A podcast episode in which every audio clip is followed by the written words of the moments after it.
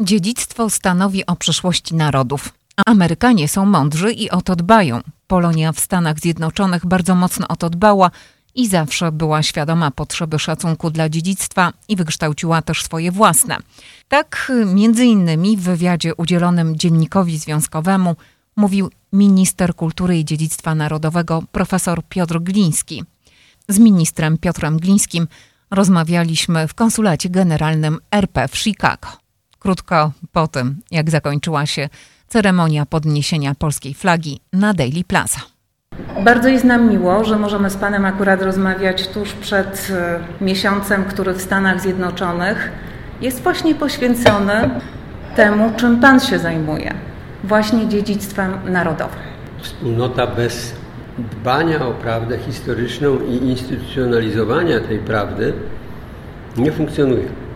Bez przypominania, odwoływania się do symboliki narodowej, bo ona odnosi się właśnie do formowania się wspólnoty ludzkiej w postaci narodu. Naród amerykański, wielokulturowy, budowany z wielu różnych tradycji, jednak jest narodem o swoim własnym charakterze, własnej tożsamości, własnej historii. Bardzo o nią zawsze Amerykanie dbali, bardzo ją instytucjonalizowali czyli budowali instytucje pamięci między innymi, czy też właśnie powoływali różne cykliczne wydarzenia, które też wzmacniają e, myśl, pamięć mm, odnoszącą się do, własnych, do ważnych wydarzeń z historii.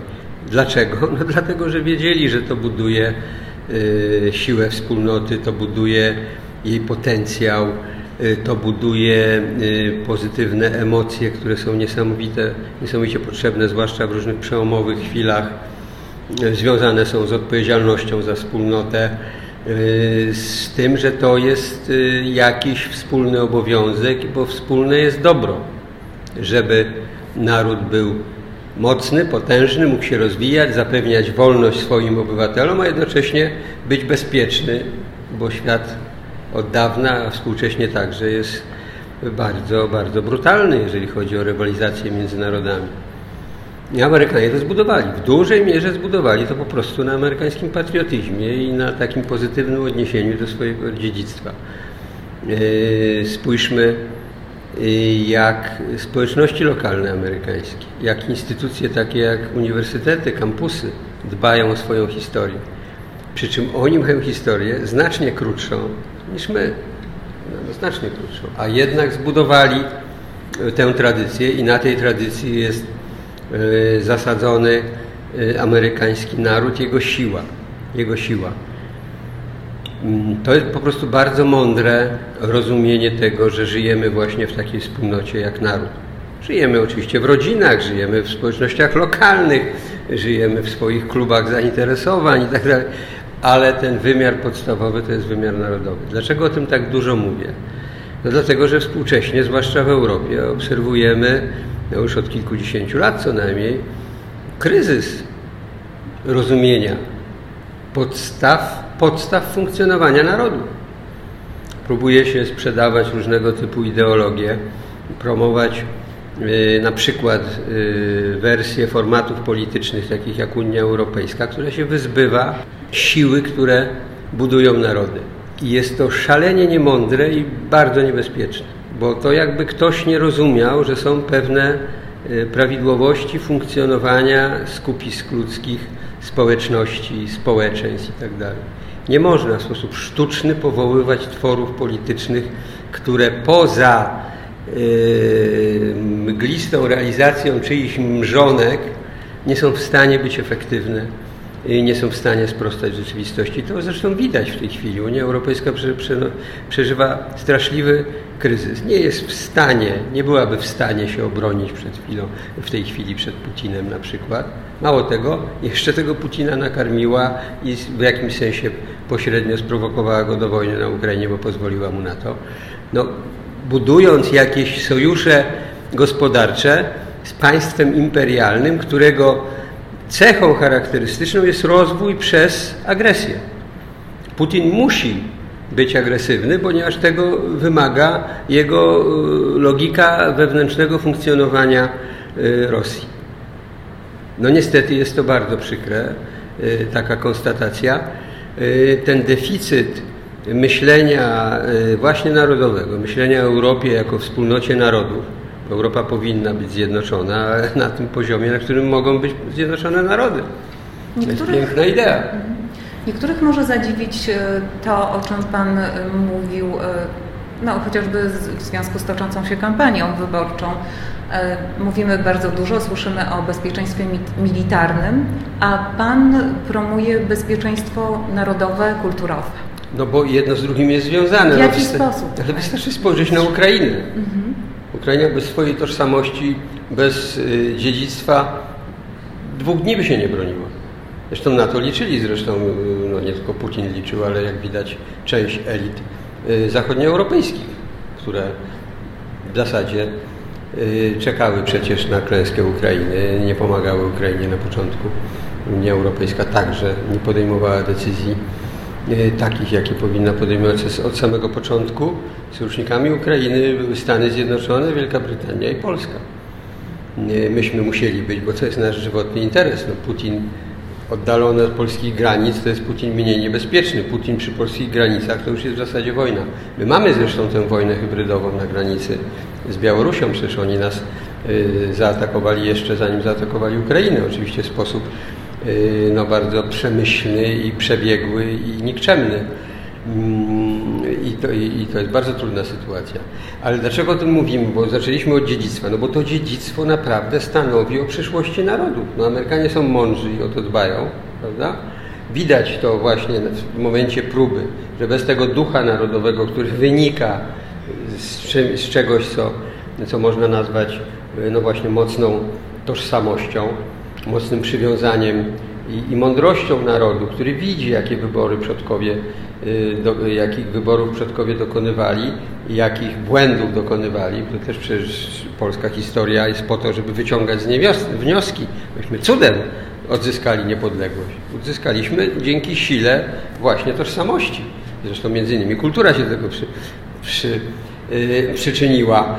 Yy, nasi poeci, nasi kompozytorzy, nasi malarze Matejko, szkoła historyczna, ale nie tylko on, Chopin, y, Mickiewicz, Słowacki, y, Krasiński, Sienkiewicz, y, oni wszyscy nas nieśli, prawda? wykorzystywali te nasze powstania tragiczne, krwawe, często nieuniknione, straszliwe, ale dzięki temu, że potrafiliśmy nieść o nich opowieść, to przetrwaliśmy i odzyskaliśmy niepodległość. Już dawno by nas nie było gdyby nie właśnie szacunek wobec dziedzictwa, bo wszystkie te dzieła były, odnoszą, odnosiły się do polskiego dziedzictwa, no, yy, o których mówię, prawda? No już Matejko to już w ogóle to nie namalował nasze wyobrażenie o historii, prawda? My myślimy obrazami Matejki, myśląc o polskiej historii. No i niestety sytuacja jest taka, że o ile Polonia, na przykład tu w Ameryce, bardzo mocno o to dbała i zawsze była świadoma tego potrzeby Y, szacunku dla dziedzictwa i wykształciła też swoje własne dziedzictwo. Można powiedzieć, że dziedzictwo Polonii w Ameryce to jest element polskiego dziedzictwa, prawda? ale ono jest w dużej mierze osobne, własne. Własne instytucje, własna historia. Y, zresztą bardzo ciekawe dziedzictwo, bo ono, ja dzisiaj o tym już mówiłem, y, łączy cechy kultury amerykańskiej i polskiej także innych, które gdzieś tam, y, jak to zawsze w tym melting pot się, się zdarza, prawda, się stykają. I to jest bardzo piękne, ale tutaj przynajmniej my się nie musimy kłócić w Ameryce, że to jest potrzebne. W Europie jest tak, że to zostało zakwestionowane. Nasi poprzednicy w ogóle nie prowadzili polityki historycznej. Czyli prowadzili politykę historyczną, która polegała na nieprowadzeniu polityki historycznej. Jakby Polska tego nie potrzebowała. My w tej chwili budujemy 30 różnych, znaczy realizują 300 różnych, 300 różnych inwestycji pamięci, inwestycji muzealnych, żeby nadrobić ten stracony czas. My mamy wciąż bardzo słabe instytucje walczące o wizerunek Polski za granicą. My powinniśmy mieć tutaj znacznie silniejsze i bardziej doinwestowane instytucje, które by pomagały właśnie instytucjom polonijnym w działaniu. Ja dopiero Gdy przyszedłem do ministerstwa, zorientowałem się, że w ogóle w powijakach jest dbanie o polskie dziedzictwo za granicą. Owszem, byli ludzie, był departament, ale był niedoinwestowany. Nie było pomysłów, nie było rozwiązań prawnych. Myśmy powołali Instytut Polonika, który się zajmuje, czyli dodatkowo jest takim operacyjnym instytutem, który wspiera działalność naszych polonijnych instytucji na zachodzie i na wschodzie, między innymi naszych bibliotek, archiwów itd. Tak yy, myśmy także powołali programy, które no, mogą współpracować yy, z polskimi instytucjami, które się zajmują dziedzictwem za granicą. Y, no i znowelizowaliśmy prawo tak, że po raz pierwszy możemy, i to w przyszłym tygodniu chyba ja jadę do Paryża, podpisać umowę na prowadzenie podmiotu zależnego za granicą na warunkach prawa w kraju, o którym mówimy. To samo może być w Stanach, tu jest akurat przykład Francji. Podmiotu zależnego, który jest prowadzony z jednej strony przez instytucję polonijną, która przez lata prowadziła jakąś instytucję. Mówię w tej chwili o Bibliotece Polskiej w Paryżu, słynnej Bibliotece Polskiej w Paryżu, gdzie są yy, pamiątki po Chopinie, po Mickiewiczu i wielu, wielu innych. A drugim udziałowcem tego podmiotu zależnego jest polskie państwo, Ministerstwo Kultury i Dziedzictwa Narodowego i dzięki temu możemy z budżetu, po raz pierwszy mamy takie rozwiązanie, z budżetu przekazywać pieniądze na utrzymanie instytucji instytucjonalne, znaczy nie tylko na projekty, na jakieś zadania do wykonania, digitalizacja, cyfryzacja, tylko na czynsz, na pensję według prawa danego kraju. Dopiero teraz doczekaliśmy się takiego rozwiązania. Nasi poprzednicy tego nie zrobili, a myśmy robili to dość długo, przyznaję. Dlaczego? Bo był bardzo duży opór, yy, chyba mentalnościowo-polityczny chyba dwukrotnie czy trzykrotnie musieliśmy nowelizować ustawę o finansach publicznych, żeby można było wreszcie takie podmioty powoływać.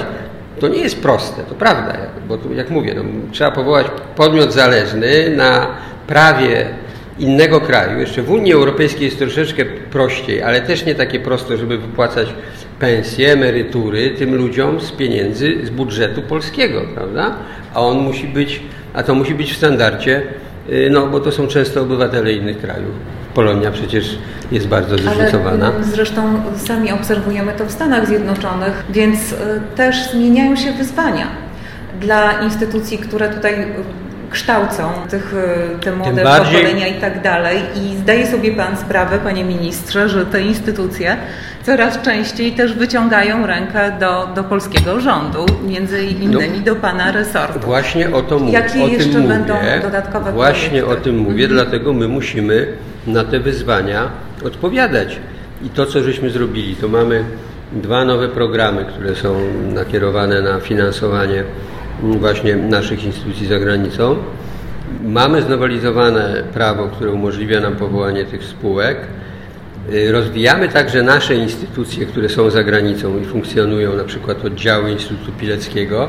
Właśnie ja jadę jutro do Nowego Jorku, gdzie będę między innymi pracował y, nad y, porozumieniem, wynajęciem przestrzeni ekspozycyjno-instytucjonalnej dla oddziału Instytutu Pileckiego w Nowym Jorku. Wreszcie doczekaliśmy się tego oddziału, niedługo zacznie działać, a to jest instytut, który też broni polskich spraw w obszarze dziedzictwa i, i z tego punktu widzenia jest dla nas bardzo ważny, więc te zmiany krok po kroku są realizowane.